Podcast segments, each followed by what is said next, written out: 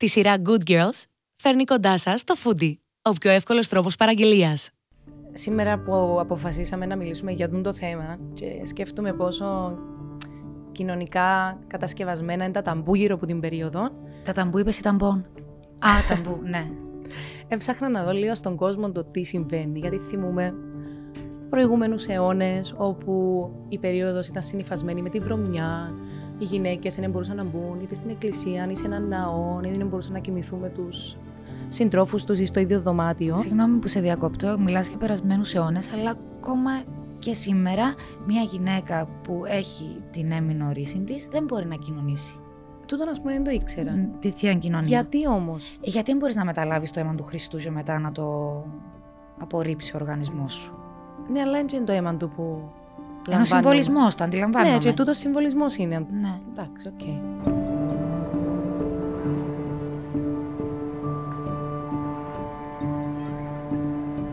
Έλενα, έλα. Αφού σήμερα είμαι αδιάθετη και κάνουμε podcast για την περίοδο, θέλεις την άλλη εβδομάδα να δοκιμάσουμε να κάνουμε για εκατομμυριουργούς. Περκεί και γίνουμε. Ακούεις τα σαρδά. Είναι λόγω περίοδο, φυσικά. Και εγώ στην εκπομπή. Και πριν, Έλενα, την ώρα που περιμένω, καταλαβαίνω ότι να διαφετήσω που τα σαρδά. Συνεργάζεται.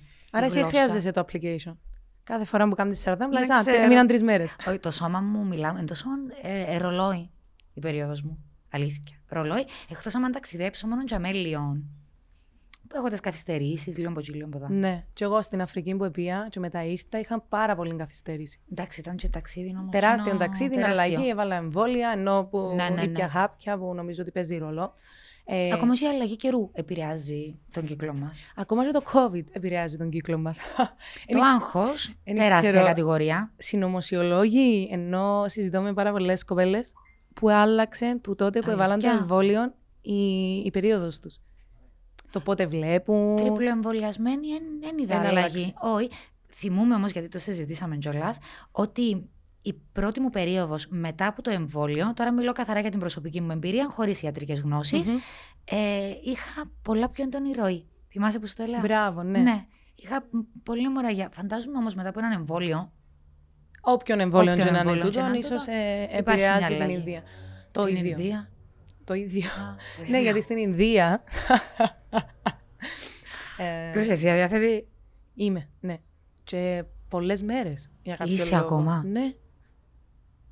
Γι' αυτό δεν θέλω να πω στο τριβάκι να σου πω ότι ο COVID άλλαξε την περίοδο. Και το μαγικό του συγχρονισμού, θυμήθω να το συζητήσουμε σε λίγο. Ναι, ναι. Τι να πούμε για την περίοδο, πραγματικά. Για την Ινδία, ήταν να μου πεις κάτι. Να σου πω για την Ινδία και για την περίοδο. Σήμερα που αποφασίσαμε να μιλήσουμε για αυτό το θέμα, και σκέφτομαι πόσο κοινωνικά κατασκευασμένα είναι τα ταμπού γύρω από την περίοδο.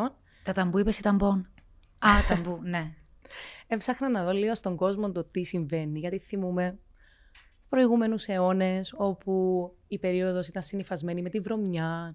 Οι γυναίκες δεν μπορούσαν να μπουν είτε στην εκκλησία, είτε σε έναν ναό, είτε δεν μπορούσαν να κοιμηθούν με τους συντρόφους τους ή στο ίδιο δωμάτιο. Συγγνώμη που σε διακόπτω, μιλάς για περασμένους αιώνες, αλλά ακόμα και σήμερα μια γυναίκα που έχει την έμεινο ρίση της δεν μπορεί να κοινωνήσει. Τούτον ας πούμε δεν το ήξερα. Τη θεία κοινωνία. Γιατί όμως? Γιατί δεν μπορείς να μεταλάβεις το αίμα του Χριστού και μετά να το απορρίψει ο οργανισμός σου. Ναι, αλλά είναι το αίμα του που. Είναι ο συμβολισμός, το αντιλαμβάνομαι. Ναι, και τούτος συμβολισμός είναι. Ναι. Εντάξει, οκ. Okay. Μας διορθώσουν οι φίλοι να κάνουμε λάθος, αλλά θεωρώ ότι τη σπάσει γνωστό ότι μια γυναίκα με περίοδο να εγκοινωνά. Εντάξει, πρέπει να ανατρέξω τώρα πίσω να δω πόσες φορές εγκοινώνησα. Ήμουν αδιάθετη, ρε Ιωάννα. Άτε τώρα, παραδέχεσαι αμαρτίες.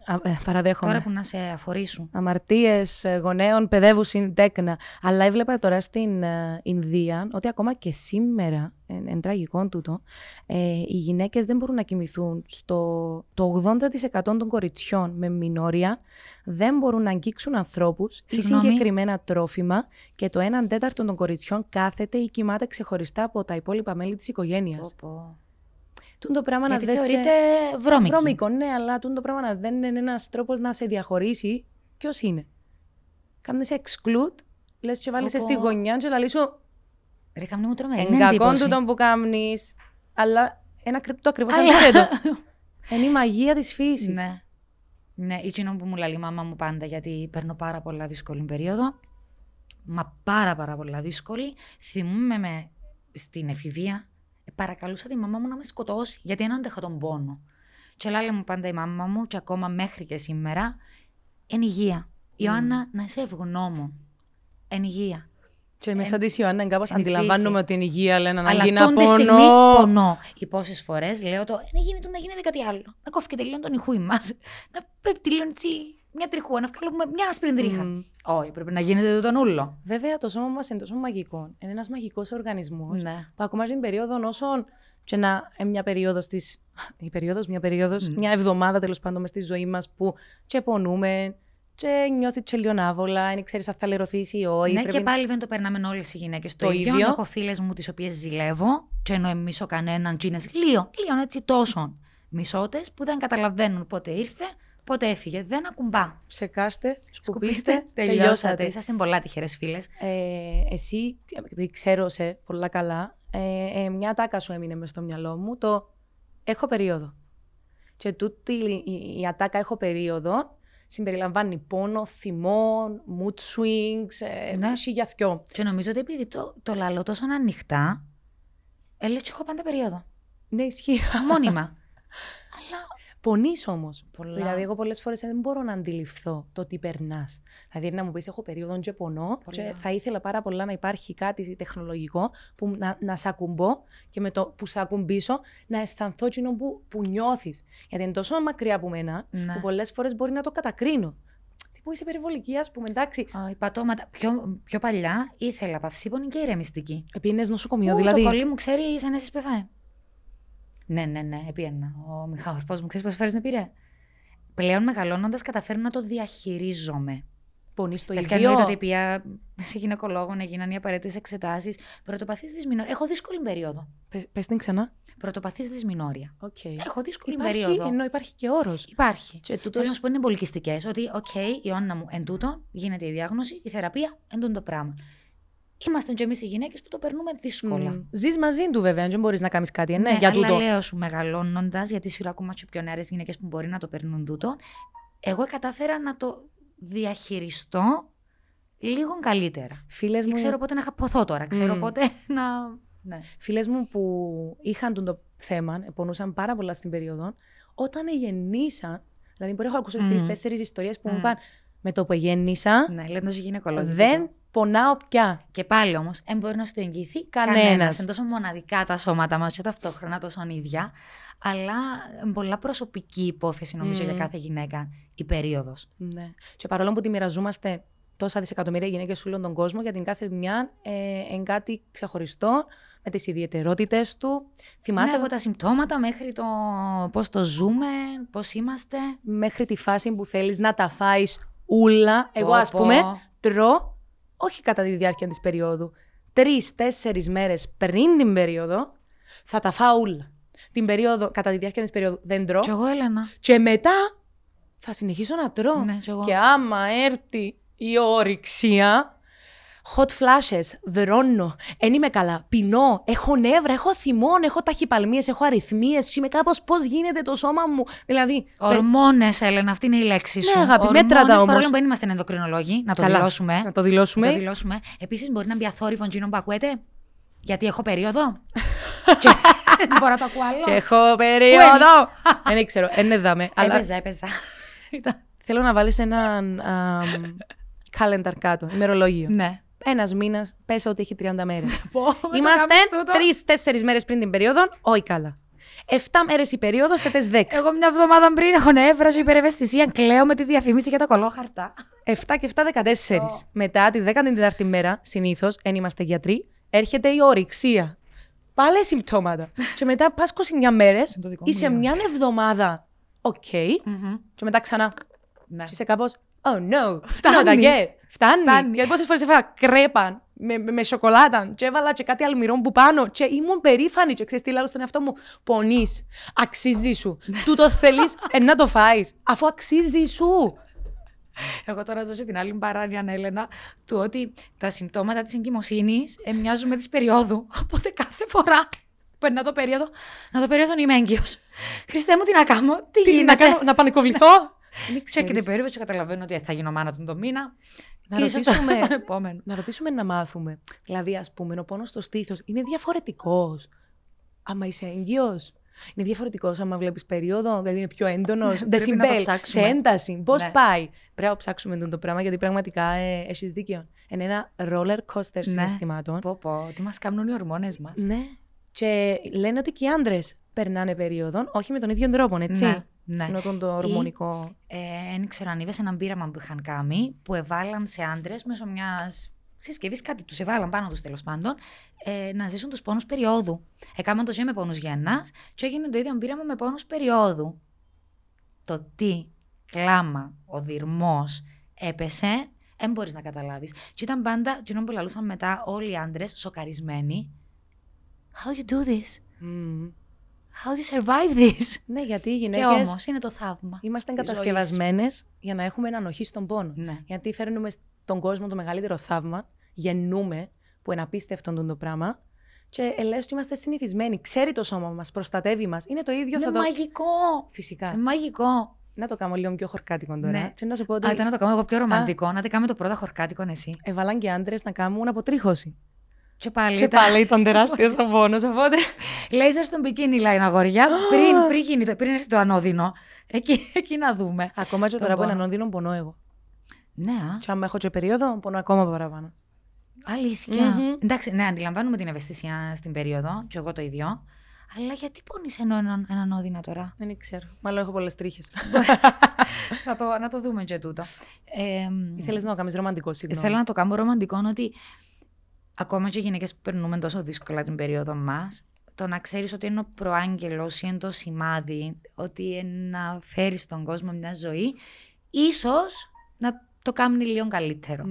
Και τώρα είναι όλες οι γυναίκες οι οποίες δεν θέλουν να κάνουν παιδί, και κάπως εγώ που δεν θέλω να κάνω παιδί, γιατί τα περνώ του τα ούλα.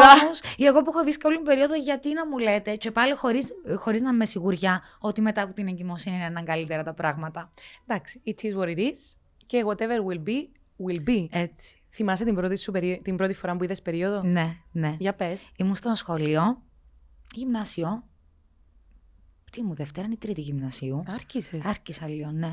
Γι' αυτό είναι πήρα μπόλ. Ακόμα και τούτον, άρχισες. Ναι. Εντάξει, μωρέ, ναι. Που, ήμουν στο σχολείο. Η μαμά μου είχε με εξηγήσει τα πάντα. Ήμουν τυχερό κορίτσι. Οπότε ήξερα πώς να το διαχειριστώ. Είχα καθόλου πόνους στην πρώτη μου περίοδο. Και θυμώ ότι είχα χαλαρωθεί. Και έναν καλό Γιώργος που πολλά συναφέρνω τον εντωμεταξύ τώρα τελευταία. Ένας συμμαθητής μου που μου έδωσε το φούτερ του για να το δέσω στη μέση μου γιατί λερωθώ. Ναι. Πόσο γλυκός και μακάρι τούτη την αθωότητα. Μπράβο και στους γονείς του. Σίγουρα σε άλλα podcast για την ανατροφή και για το τι δίνουν που το σπίτι είναι οι γονείς. Ναι. Γιατί τα παιδιά δεν και σκέφτονται. Δεν έχουν πολλά επίπεδα στο να κάνουν μια καλή πράξη. Ναι, ειδικά τα γονείς της ηλικίας. Παιδιά, με γελιούμαστε. Μιλούμε για εφηβεία. Ναι. Μπράβο του. Ναι. Εγώ θυμώ την πρώτη μου φορά, επειδή με ρωτάς ή τίποτε άλλο. Ναι. Εντάξει. Είμαι σε ένα σπίτι με 5 κόρες και μία μάμαν 6. Κούρες, εσύ ότι πρέπει να είχατε εργοστάσιο σερβιέτα σπίτι. Ήταν η ατάκα που άκουε συνέχεια ο παπάς μου. Τύπου, εσύ πρέπει να αγοράσεις εργοστάσιο για να έχεις σερβιέτες για όλες τις γυναίκες μες στο σπίτι. Οπότε για μένα ήταν πολλά καθημερινό. Ενώ φανταζού, 4 αδερφές, μία μάμα 5. Ανεβλέπαν όλες περίοδων, οπότε ήταν καθημερινό φαινόμενο. Και η μαγεία του συγχρονισμού. Ναι. Έτσι, τούτον πώς γίνεται. Μπορεί κάπως επιστημονικά να εξηγηθεί. Δεν ξέρω, αλλά ισχύει. Με συναδέλφους. Συγγνώμη όμως, έλεγες την πρώτη σου περίοδο ότι έρχεται ίσως σε έναν περιβάλλον, ήξερες. Ήξερα, ήταν οικείον. Απλά είχαμε στο μυαλό μου, ξέρεις, που κάνουμε ιστορίες. Κάπου είχα ακούσει, κάποιος είχε μπει, κάποια γιαγιά, δεν ξέρω πού, ότι την πρώτη φορά που βλέπεις περίοδο έρχεται η μάμα. Σε χαστουκίζει. Για τον πόνο. Για να σου φύγει ο φόβος, για να μην πονήσεις. Μπράβο για το φόβο. Και βλέπω περίοδο, εγώ θυμούμαι στην τουαλέτα. Και φωνάζω, μάμα! Και έρχεται η μάμα μου. Και είμαι, είδα περίοδο. Και η μάμα μου πολύ απλά, καθημερινά, ανοίγει το σιρτάρι. Έλα. Μου δίνει σερβιέτα και μου δείχνει πώς να τη φορέσω. Και σκέφτομαι μέσα μου, τώρα δεν πρέπει να με δέρει, δεν πρέπει να με χαστουκίσει. Όχι, δεν έκανα τίποτε, αλλά ήταν πολλά φυσιολογικό για τη μαμά μου. Επειδή λογικά είναι σου φυρμένη που το κλάμα, άρα να χρειαστεί να σου σοκάρει, για να σου πει, να σε προσγειώσει. Κάτι μες στο σπίτι μας δεδομένο. Ναι, και λαλείς πολλά.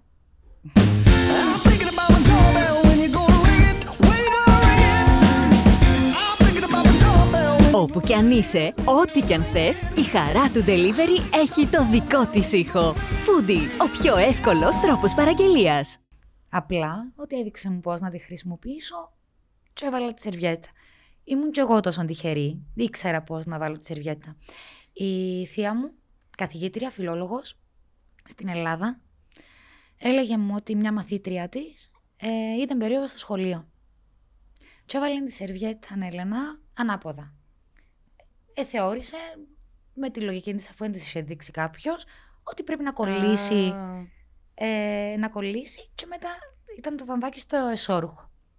Και λέει η θεία μου, ήταν πολύ σοκαριστικό το ότι δεν ήξερε. Τελικά μην πρέπει να τα παίρνουμε όλα ως δεδομένα.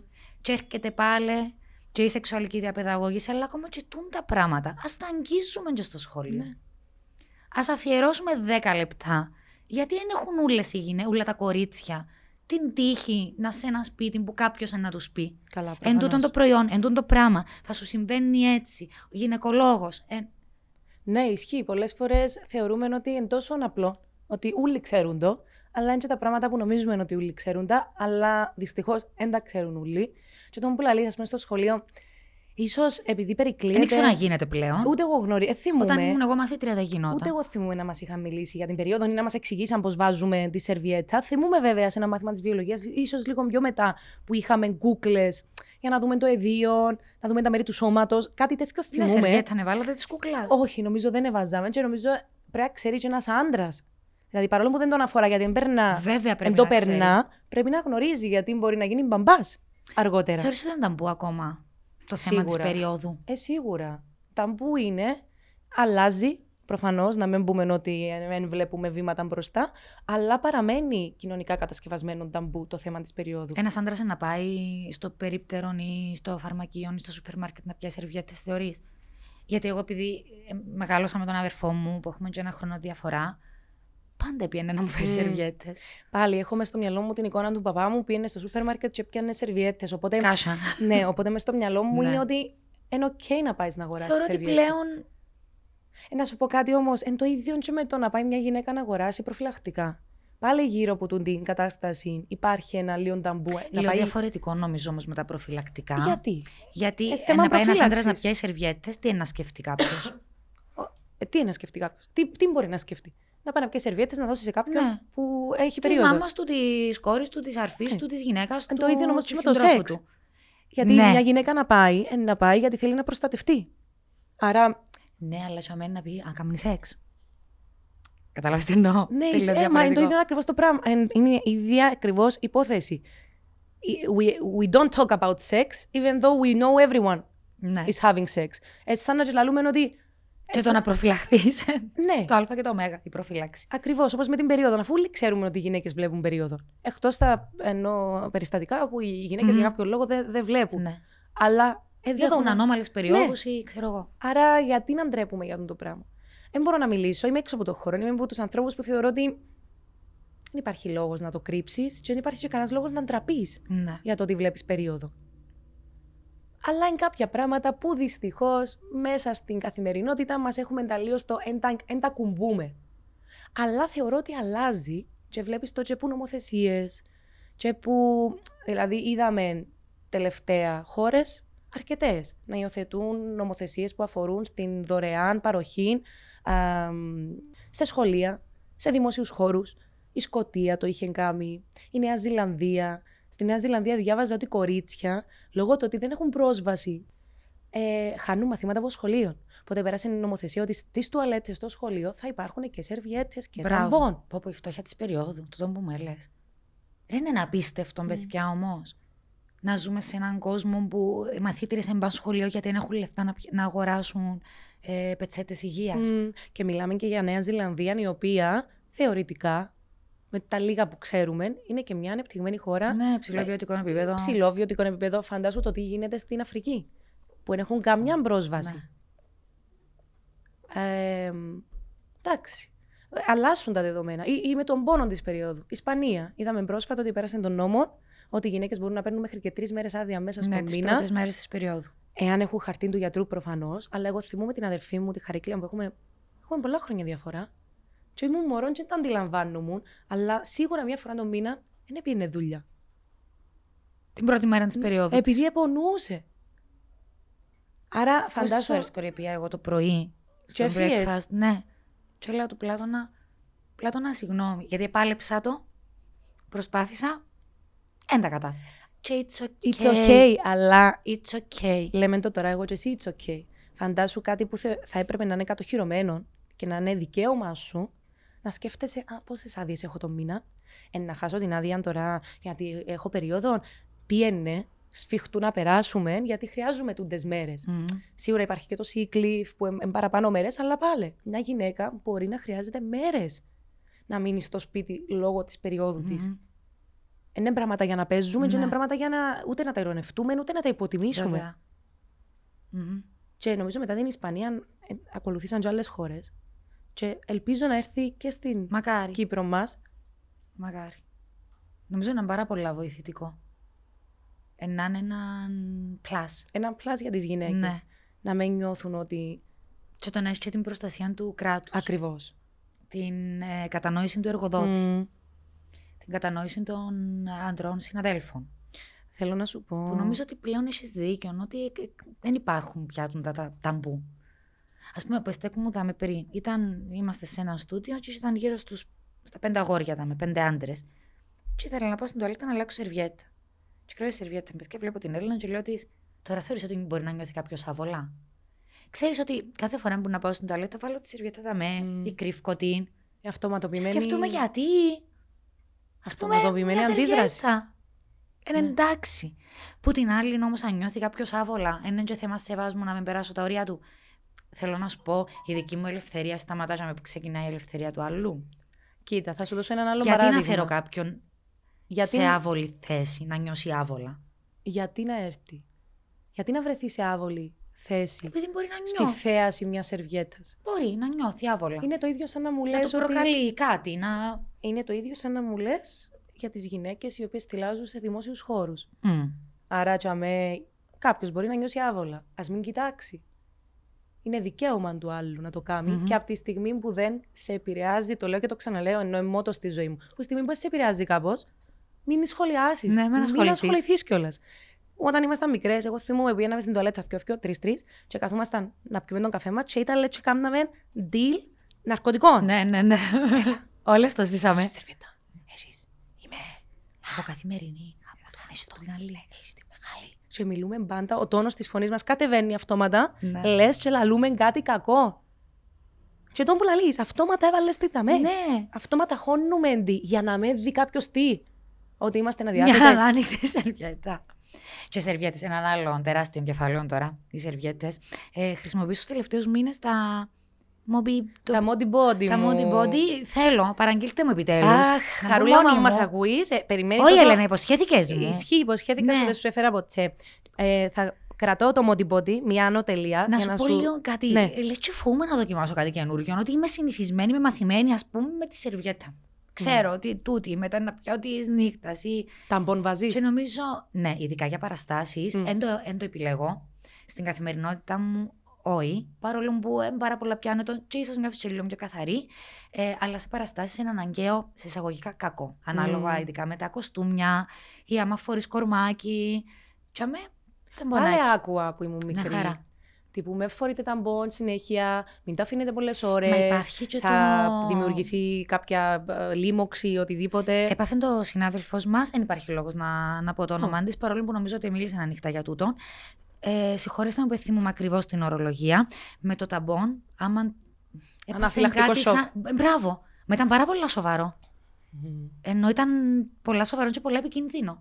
Και έχει να κάνει με το ταμπόν, κάτι που εγώ αγνοούσα. Δεν ήξερα ότι μπορεί να το πάθει μια γυναίκα του το πράγμα. Γι' αυτό είναι πολύ σημαντικό ούτε να κοιμάσαι. Ναι. Πριν κοιμηθεί, να είμαστε πολύ προσεκτικές. Ναι. Γιατί μιλούμε τώρα για την ευαίσθητη περιοχή και πολλές φορές παίρνουμε στο σορολό, αλλά για μένα είναι ένα πράγμα κλειστό.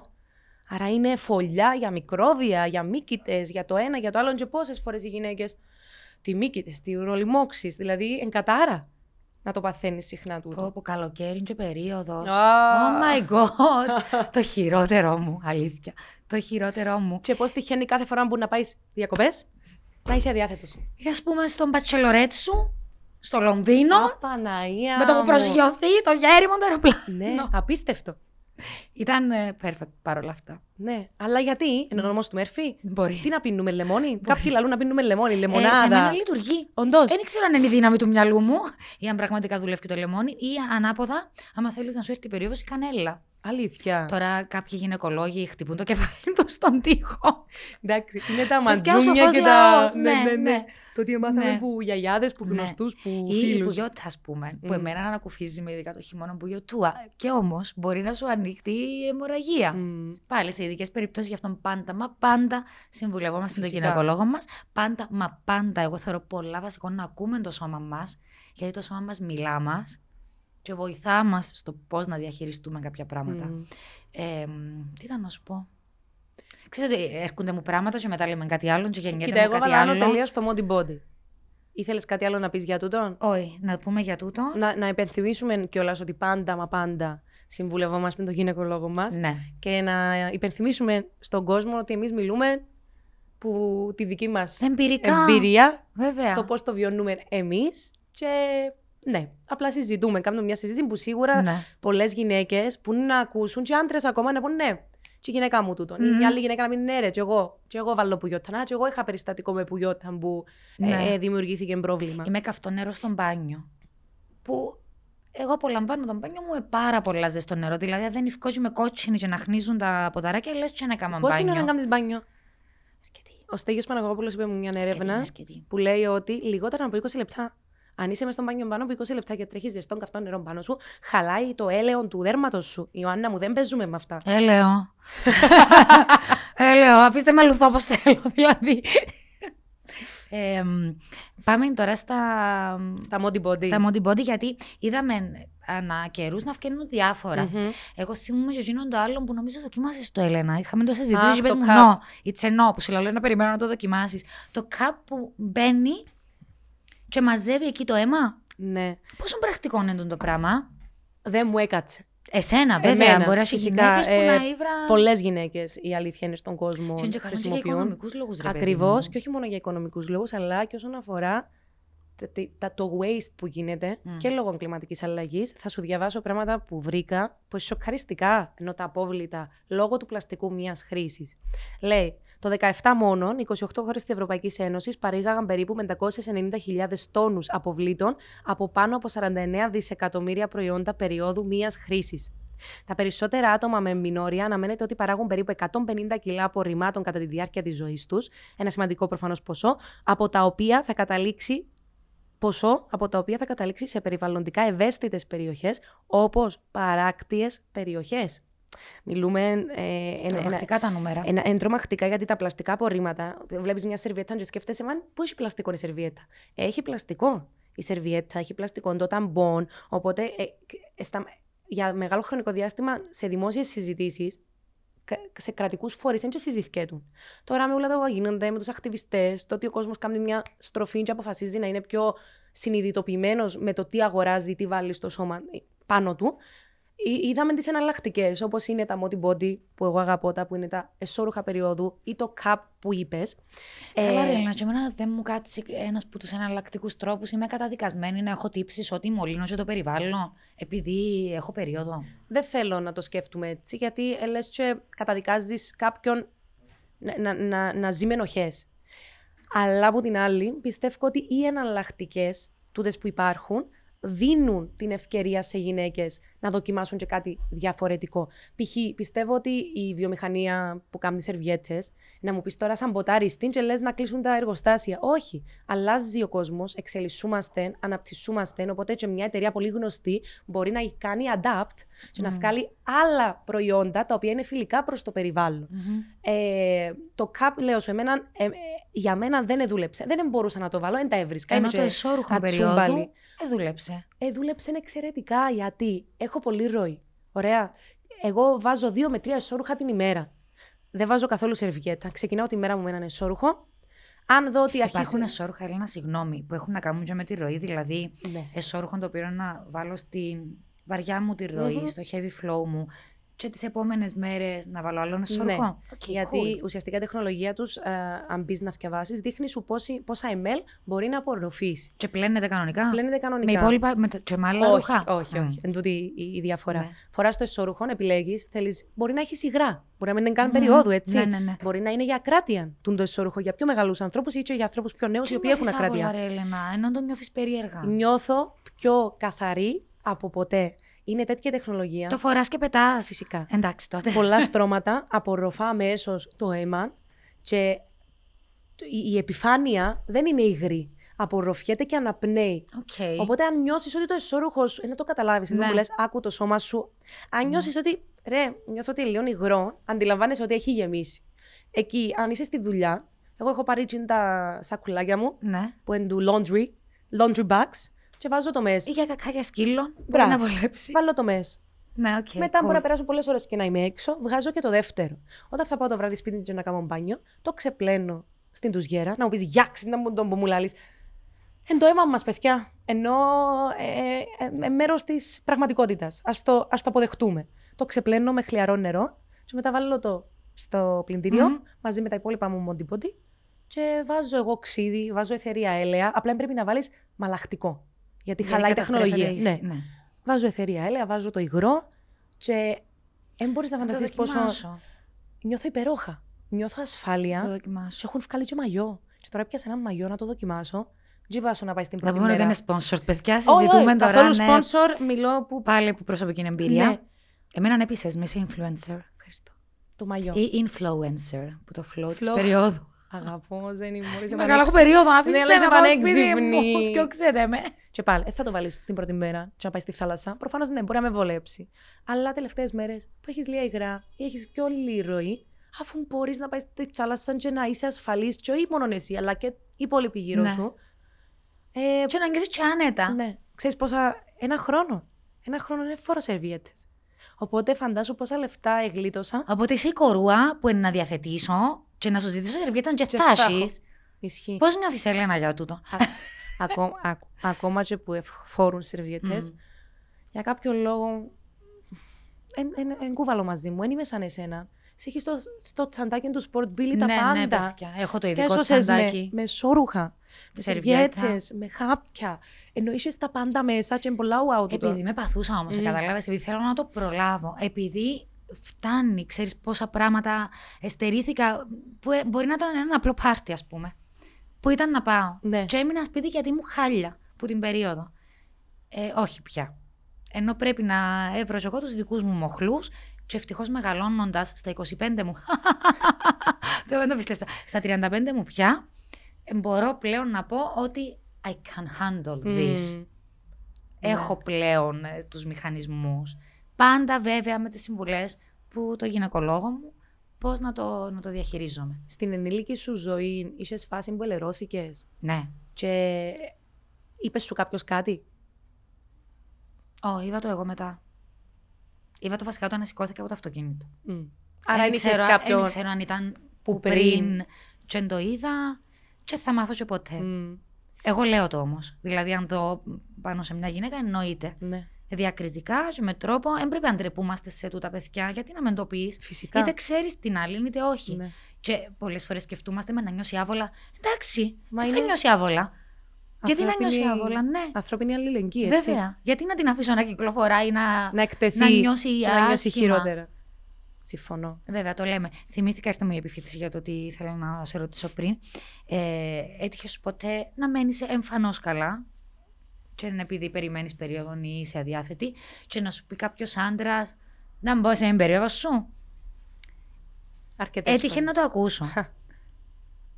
Και δεν ξέρω γιατί. Προσπαθώ να το αποκωδικοποιήσω για να καταλάβουν, να το αναλύσω γιατί με ενόχλησε τόσο. Ενόχλησε με. Ενώ έτσι πέντε κάτι που ενισχύει. Ενώ ναι, ιατρικώς αποδεδειγμένα, ας πούμε, και επιστημονικά, στην περίοδο οι ορμόνες μας κάνουν πάρτι. Ωραία. Υπάρχουν και mood swings και υπερευαισθησία και νεύρα. Παναλαμβάνω. Δεν είναι όλες οι γυναίκες να το περνούμε το ίδιο. Αλλά ρε παιδί μου, κατά κύριο λόγο έχουμε νου λεστούν την υπερευαισθησία. Στην περίοδο ήταν νεύρα. Ενόχλησα με, εγώ το άκουσα από έναν άντρα. Γιατί. Και εμένα ναι. Δικό μου θέμα νομίζω. Όχι. και εμένα ενοχλεί με, αλλά για να μην έτσι στοχοποιήσουμε τους άντρες, θα μιλήσω και για γυναίκες. Και γυναίκες εγυρίσα. Σωστά, έχεις δίκιο. Και γυναίκες εγυρίσα. Μπορεί και εγώ να έτυχε να το πω. Εσείς περίοδο, μα να είμαι πόσα νευρά έχεις. Ξέρεις γιατί μας πειράζει? Γιατί? Πειράζει μας γιατί παρόλο που γνωρίζουμε ότι στην περίοδο μας, ναι, υπάρχουν περιπτώσεις που ορμονικά να ξεκινήσουμε να κάνουμε πάρτι τα νεύρα μας και ούτω καθεξής, δεν μας καθορίζει ο θυμός που την περίοδο. Mm. Μπορεί να έχεις νεύρα και 4 μέρες μετά. Μπορεί να έχεις και την ημέρα που είναι εσείς περίοδο. Και για 1 εκατομμύριο άλλους λόγους. Οπότε είναι η εύκολη λύση για να κάνει μπελία μαζί περίοδο. Και ξαναρχόμαστε σε εκείνα που συζητούσαμε σε προηγούμενα επεισόδια, ότι εκείνα που λαλείς έχουν βαρύτητα. Mm. Πολλές φορές λέμε πράγματα, και τώρα προσπαθώ να αλλάξω λίγο το saying σε φίλους μου που τα ακούω, και να μου πούν, ου, μα γίνεσαι μου politically correct. Όχι, γιατί αν δεν αλλάξουμε τον τρόπο που μιλούμε για πράγματα, θα αλλάξει η ζωή που πιστεύουμε για τα πράγματα. Έκαμε στόχο του σύλλου του πούστη. Να μου πεις, ένα τάκα έμεινε. Γιατί ποιος είναι ο σύλλος, γιατί ο σύλλος ο πούστης αντιδρά έτσι. Mm.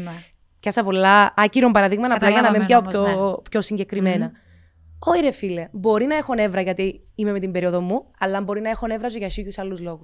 Οπότε, ας μην το χρησιμοποιούμε τούτο ω την εύκολη λύση, είναι η δικαιολογία να μα δούμε μια γυναίκα θυμωμένη. Ξέρεις τι. Είναι πάντα οι ορμόνες μας. Νιώθω ότι περιθωριοποιούν μας ή είναι η εύκολη λύση στο να έχουμε ένα τσακωμό. Α, στην αχή περίοδο. Τούτο. Όχι. Να σου πω να το συζητήσουμε που να τελειώσει η περίοδο σου. Όχι. Να το συζητήσουμε τώρα.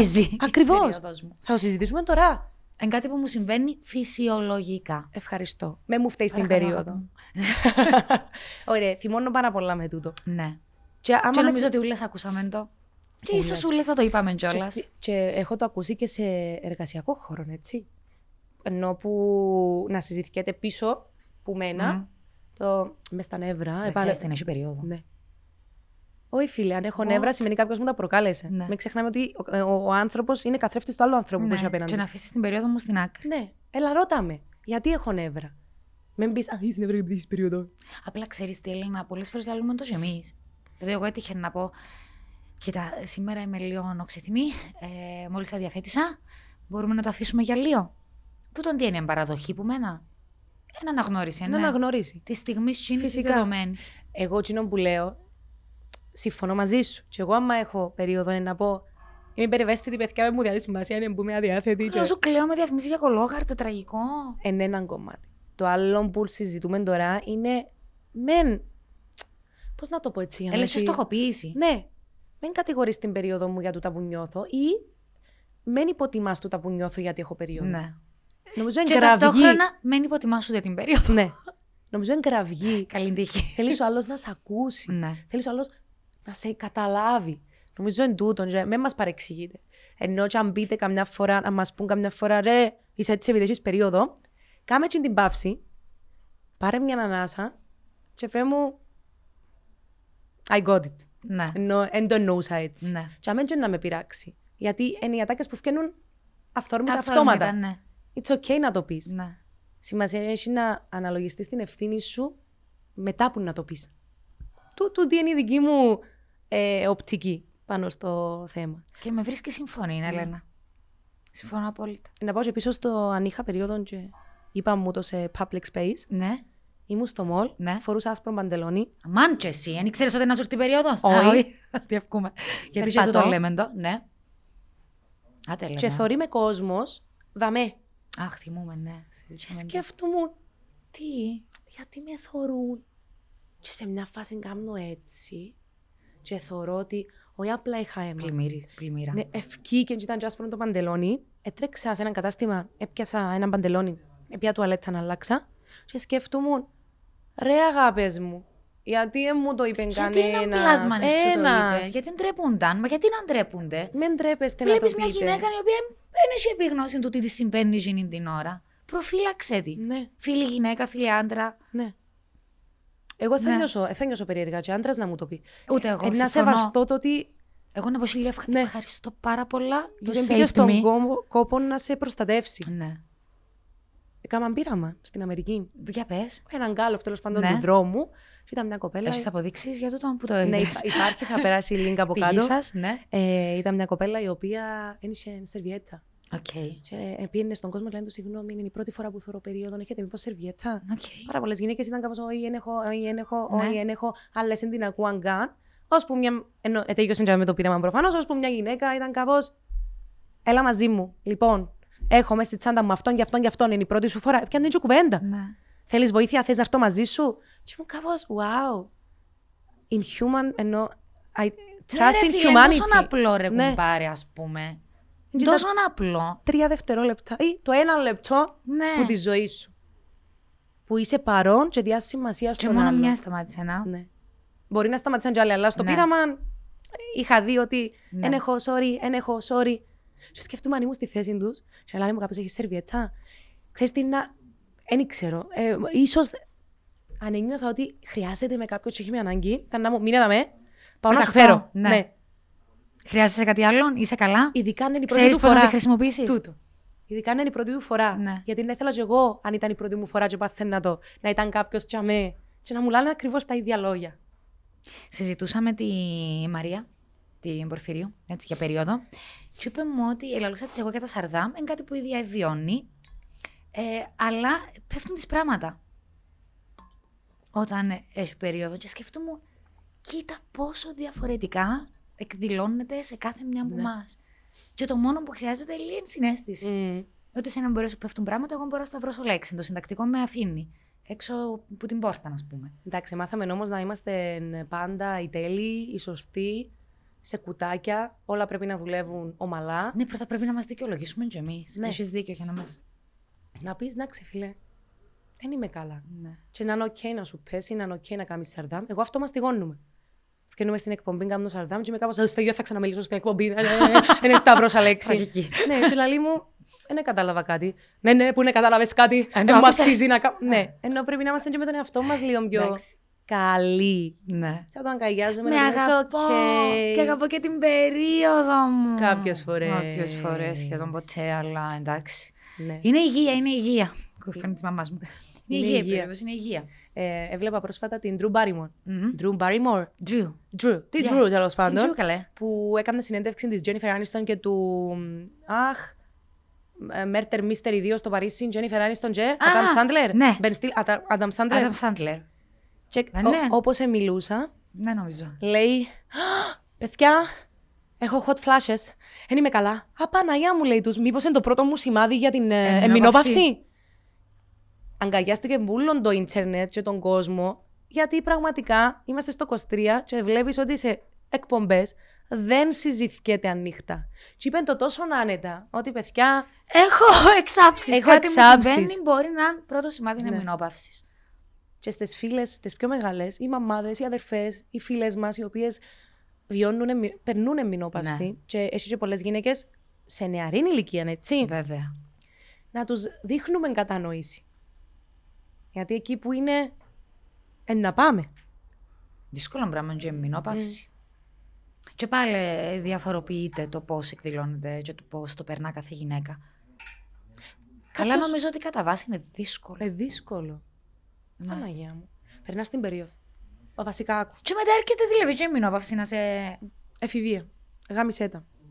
Με περίοδο. Ξαναγάμισέτα. Ενηλικίωση. Γάματα. 30-40. Και έρχεται μετά η εμμηνόπαυση και αναρωτιούμαι εγώ. Ποιος μας εκαταράστηκε. Και ποια είναι η κοινή συνισταμένη του των όλων που λαλείς. Οι ορμόνες. Φέρτε μου έναν ενδοκρινολόγο. Ορμόνες. Να μου απαντήσεις τα ίσα. Να μιλήσουμε με ενδοκρινολόγων κάποια στιγμή. Κάνουν πάρτιν οι ορμόνες πολλών ανθρώπων τελευταία. Ναι. Και πολλοί άνθρωποι επηρεάζονται και από το στρες. Εντάξει. Δηλαδή το στρες και το άγχος, έχω φίλες που. Και στην περίοδο ο συνδυασμός είναι εφιαλτικός. Εφιαλτικότατος. Μπορεί να σου την καθυστερήσει. Μπορεί να έχεις πιο εντόνη ροή. Μπορεί να σε οδηγήσει ακόμα και σε κρίση πανικού περίοδος με στρες. Που τον πόνον ή που. Το θέμα είναι να. Είναι ακόμα και η αλλαγή καιρού, ας πούμε, επηρεάζει την περίοδο μας. Να τα γνωρίσουμε. Να τα διαβάσουμε. Για να τα αναγνωρίσουμε. Και τελικά να τα θεραπεύσουμε ή να τα διαχειριστούμε. Πολλά σημαντικό. Ναι. Και ας μιλούμε πλέον ανοιχτά. Εσείς οι γυναίκες ακόμα, Έλενα, δυστυχώς, που μιλούν ανοιχτά για την περίοδο. Δεν σε κατηγορώ κανένα, ξέρεις γιατί. Γιατί εξαρτάται που μεγάλωσες. Ναι. Εξαρτάται σε ποιον είτε κοινωνικό σύνολο βρίσκεσαι ή οικογενειακό. Απλά εγώ στενοχωριέμαι το να μην μπορείς να το μοιραστείς.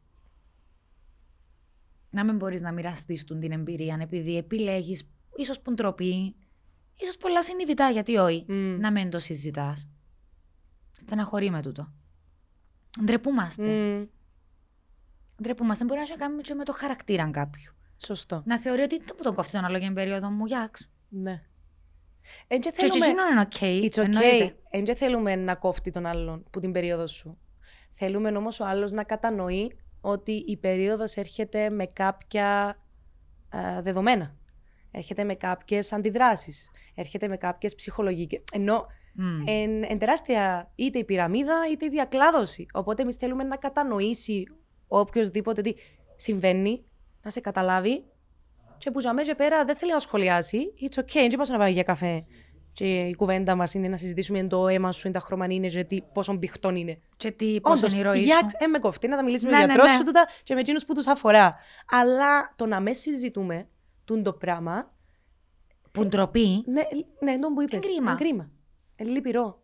Είναι κρίμα. Σπουδαίο το να μπορείς να μοιράζεσαι τις εμπειρίες σου. Μαγεία νομίζω. Και σπουδαίο να έχεις και πρόσβαση σε όλα τούτα. Και στην πληροφόρηση, και στις σερβιέτες. Και... ας πούμε σκεφτούμε, έρχεται πάλι η Αφρική μες στο μυαλό μου. Γιατί, πάω πίσω. Οι παλιοί, που δεν είχαν σερβιέτες. Τι έβαλα, χαρτί. Υφάσμα. Πανί. Εμάζευκαν και μετά πετάσαν το υφάσμα. Επλέναν το. Φαντάζομαι πως ναι. Άρα. Εντάξει, δεν ξέρω σίγουρα. Φαντάζομαι πως έτσι γινόταν. Άρα δε. Τα εσώρουχα περιόδου. Είναι ύφασμα, το οποίο το πλένεις. Άρα ίσως... με τεχνολογία πιο σύγχρονη που μπορεί να απορροφά. Ναι, αλλά βλέπεις, εγώ ξέρεις τι βλέπω τώρα. Ξυπνά μου έναν κενό, όχι έναν κενό, μια περίοδος που ήρθε το πλαστικό, η επανάσταση του πλαστικού, τσίνα που χρησιμοποιούσαν οι δικοί μας στα παλιά τα χρόνια, σταματούν γιατί ήρθε το πλαστικό η ευκολία. Και τώρα βλέπουμε πόσο μας πιπ το πλαστικό. Και ξαναπάμε πίσω. Το οποίο είναι όμως πάλι είναι η καταχρήση. Εγώ νομίζω ότι πρέπει να δαιμονοποιείται. Ξέρω αν είναι τέλος λάθος τώρα το που εκφράζω. Να δαιμονοποιούμε το πλαστικό. Γιατί το πλαστικό είναι ένα ανθεκτικό, φτηνό υλικό, το οποίο άλλαξε τον κόσμο. Καταλάβες, δηλαδή, δεν μπορούσαν όλοι να έχουν πρόσβαση, δεν μπορούσαν όλοι να. Το θέμα είναι το πώς καταλήξαμε να κάνουμε τόση κατάχρηση. Δεν ξέρω. Είναι η ευκολία. Μια λύση. Η οικία έχει ολόκληρη συλλογή που πλαστικά που μαζέψαν οι Ισπανοί ψαράδες. Είναι ένα απίστευτο το πράγμα. Που πιάσαμε τις θάλασσες. Πλαστικά που ήταν πεταμένα τόσα χρόνια και έκαναν ολόκληρη συλλογή με ποτήρια και τσάντες και καπέλα που γίνανε το πλαστικό που πιάνε στα δίχτυα των ψαράδων. Ναι. Απλά για να δεις λίγο το μέγεθος του πράγματος. Και... ναι, εντάξει, τώρα εγώ κρίνομαι ενόχη, γιατί είναι στο χέρι μας. Έχω μειώσει... είναι. Ναι.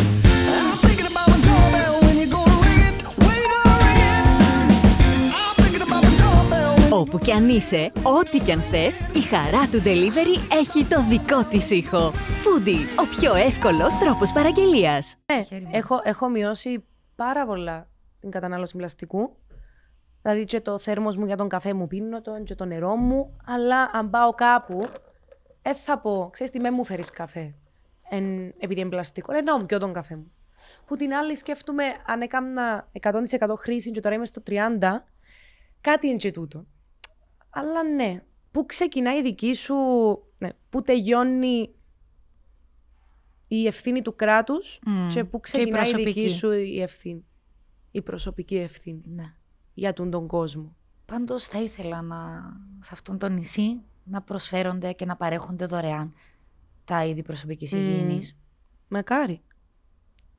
Και να προσφέρουμε και την ενημέρωση. Στα νεαρά κορίτσια, πλέον βέβαια και η πρόσβαση στο διαδίκτυο, αλλά θεωρώ ότι πλέον είμαστε πιο ελεύθερες οι γυναίκες στο να συζητούμε αυτά τα πράγματα. Στη δική μας τη γενιά ίσως να ήταν ταμπού και μάλιστα μεγάλο. Πλέον όμως νομίζω ότι... απελευθερώνονται οι άνθρωποι. Είμαστε πιο απελευθερωμένοι. Ναι, ελπίζω να μην είναι πολλά ουτοπική τούτη σκέψη, αλλά θεωρώ ότι και με την πρόσβαση στο διαδικτύο και με τόσες πηγές μπορούμε να ενημερωθούμε πιο εύκολα. Διαβάζω για μία κυρία που έγραψε κάτι και λέει όταν ήταν μικρή επέλεγε να περιμένει στην ουρά του σούπερ μάρκετ για να την εξυπηρετήσει η γυναίκα ταμείας. Για να πιάσει σερβιατές. Ναι. Mm. Μπορεί να έχει έναν άντρα που να έχει ένα άδειον ταμείων και έλα λένε θα πάω. Γιατί χρονολογία μιλούμε, Ελίνα? Μιλούμε τώρα 50-60, πριν 30 χρόνια. Mm. Και νομίζω ότι θεωρούμε λογική την αντίδραση μας τσιν τη στιγμή. Δηλαδή, λογικό να στείλω κάποιον άλλον να πιάσει κάτι για μένα. Γιατί αν πάω εγώ στο χωριό, πες αν είσαι από χορκόν και πάεις εσύ. Και ο ταμείας είναι άντρας και νιώθεις άβολα. Να στείλεις τον άντρα, τη φιγούρα που θα... Οπότε αλλάζει τσινόντο αν ένας άντρας νιώθει άβολα. Μπορεί να μπαίνει στην πλευρά του, να πάει ο άντρας να σε κανονίσει για να μην νιώσεις εσύ άβολα. Τούτα εν λογικές... Είναι παιχνιδάκια εν τούτα, ρε. Είναι παιχνιδάκια νομίζω του μυαλού και... Ναι, ισχύει, είδες, τώρα σκεφτούμε το διαφορετικά. Τα οποία... Να βρούμε όλοι μαζί τρόπους να τα σπάσουμε. Ξεκινώντας από τότε είναι κάτι απόλυτα φυσιολογικό. Ναι. Τέλεια. Ναι. Ισχύει. Σκεφτούμε το αίμα και σκεφτούμε τις διαφημίσεις που φαντάζουν πριν χρόνια οι διαφημίσεις για σερβιέτες και δείχναν αίμα. Γιατί δείχνουν τώρα? Τώρα δείχνουν. Δείχνουν, γίνονται το υγρό. Ναι. Παλιά δεν δείχναν ούτε καν το υγρό που συμβόλιζε, έδειχνε ότι είναι το αίμα. Okay. Ενώ ήταν κάπως να δείξεις την τηλεόραση, είναι αίμα. Κλείνω τα μάτια μου, νομίζω δεν έχω καμιά αναφορά που διαφήμιση σερβιέτας, τι έπαθα. Στη σήμερον ημέρα, εγώ ξεκάθαρα βλέπω τη σερβιέτα που κρατά εκείνη στο lab, στο εργαστήριο, και σιωνώνει το για να δει πόσο αίμα μπαίνει στη σερβιέτα. Μιλούμε πιο ανοιχτά ακόμα και στις διαφημίσεις. Ναι, αλλά και κάτι διαφημίσεις, ρε εσύ, Ελένα, που μου θυμίζουν τις διαφημίσεις των Χριστουγέννων. Που εντζίνα που μας οδηγούν και λίγο στη μελαγχολία, γιατί είναι το τραπέζι, είναι το ιδανικό. Ακόμα και στις διαφημίσεις για σερβιέτα, βλέπουμε μια γυναίκα που είναι εντελώς, ας πούμε, κατάλαβες, που είναι καλά. Εντάξει, έχουν δημιουργήματο. Α, εσύ. Ναι, εσύ, ας πούμε, διαφημίσεις που είναι κάπως πόνη περίοδου. Και ρίχνει το κεφάλι μπροστά κάτω και πονάει. Ή... Empowering women. Βλέπουμε διαφημίσεις όπου είναι μια σύγχρονη γυναίκα που τα κάνει όλα. Και ακόμα και με περίοδο. Ακόμα και με περίοδο. Και λέει σου ξυπνάς, πάει δουλειά, πάει γυμναστήριο, πάει σε αυτόν, πάει σε αυτόν. Έχεις τες μαζί σου, είσαι safe. Το πιστεύω και κόλλησα, είναι περίοδος. Μου έρχεται τότε μια διαφήμιση τώρα. Απλά έχω στο νου μου, ίσως που πιο παλιά, μια γυναικάρα να περπατά με τη mini skirt και.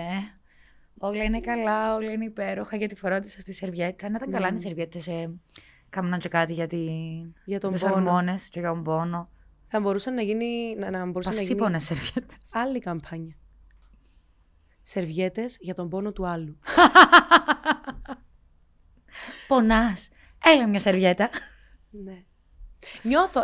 τώρα έτσι κι εγώ ανατρέχω στο μυαλό μου και νιώθω ότι αλλάζουν οι διαφημίσεις χωρίς να είμαι απόλυτα σίγουρη. Αλλάζει ο κόσμος. Εννοείται ότι να αλλάξουν και οι διαφημίσεις. Ναι. Και είναι να αλλάζει, είναι ο σκοπός. Σωστό. Το διαφημίσω. Να πουλήσω. Οπότε αναγκαστικά ενώ πρέπει να. Ναι, να ακολουθηθούν. Ναι. Παιδιά, είμαι τελευταίες μέρες περίοδου, αντιλαμβάνεστε τα σαρδάμ. Εγώ τώρα κόλλησα, μου έρχεται το ρήμα. Ποιο ρήμα? Πρέπει να πηγαίνουν μαζί, θέλω να πω, με την εποχή. Να εναρμονίζονται. Μπράβο, θα μπορούσε, ναι. Πρέπει να εναρμονίζονται. Ένα άλλο ρήμα που ψάχνεις. Ναι, ποιο. Καλή τύχη.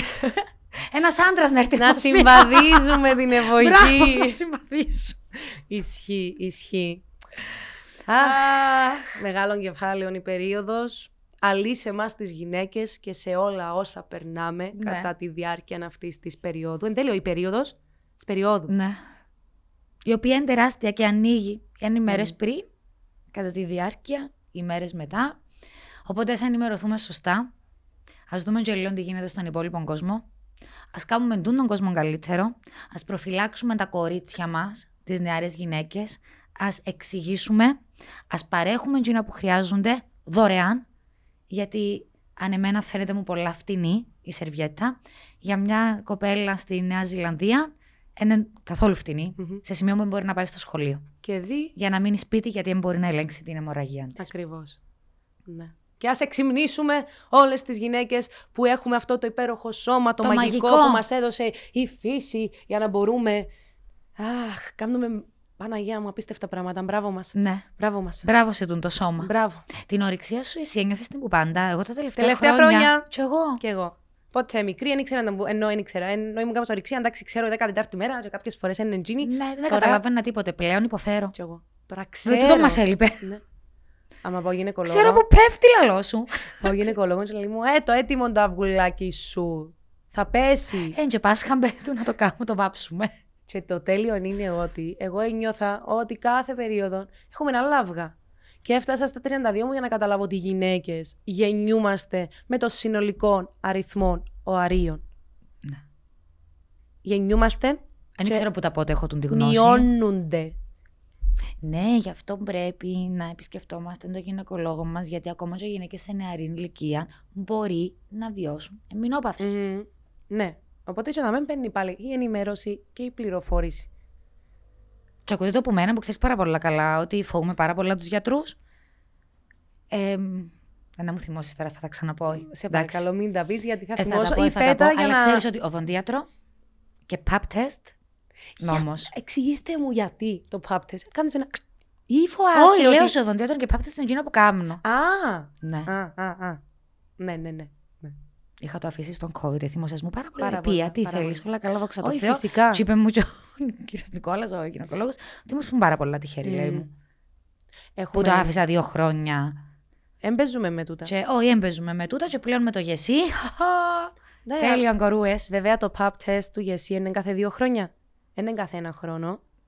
Ξέρω, έκανα τον Αύγουστο, οπότε να δω. Ναι, νομίζω ότι είναι κάθε 2 χρόνια το test pap. Εγώ πάω και ακόμα μια φορά και κάνω μόνη μου. Αλλά πολλά... Περιμένε, Έλενα. Είσαι εσύ. Εντάξει.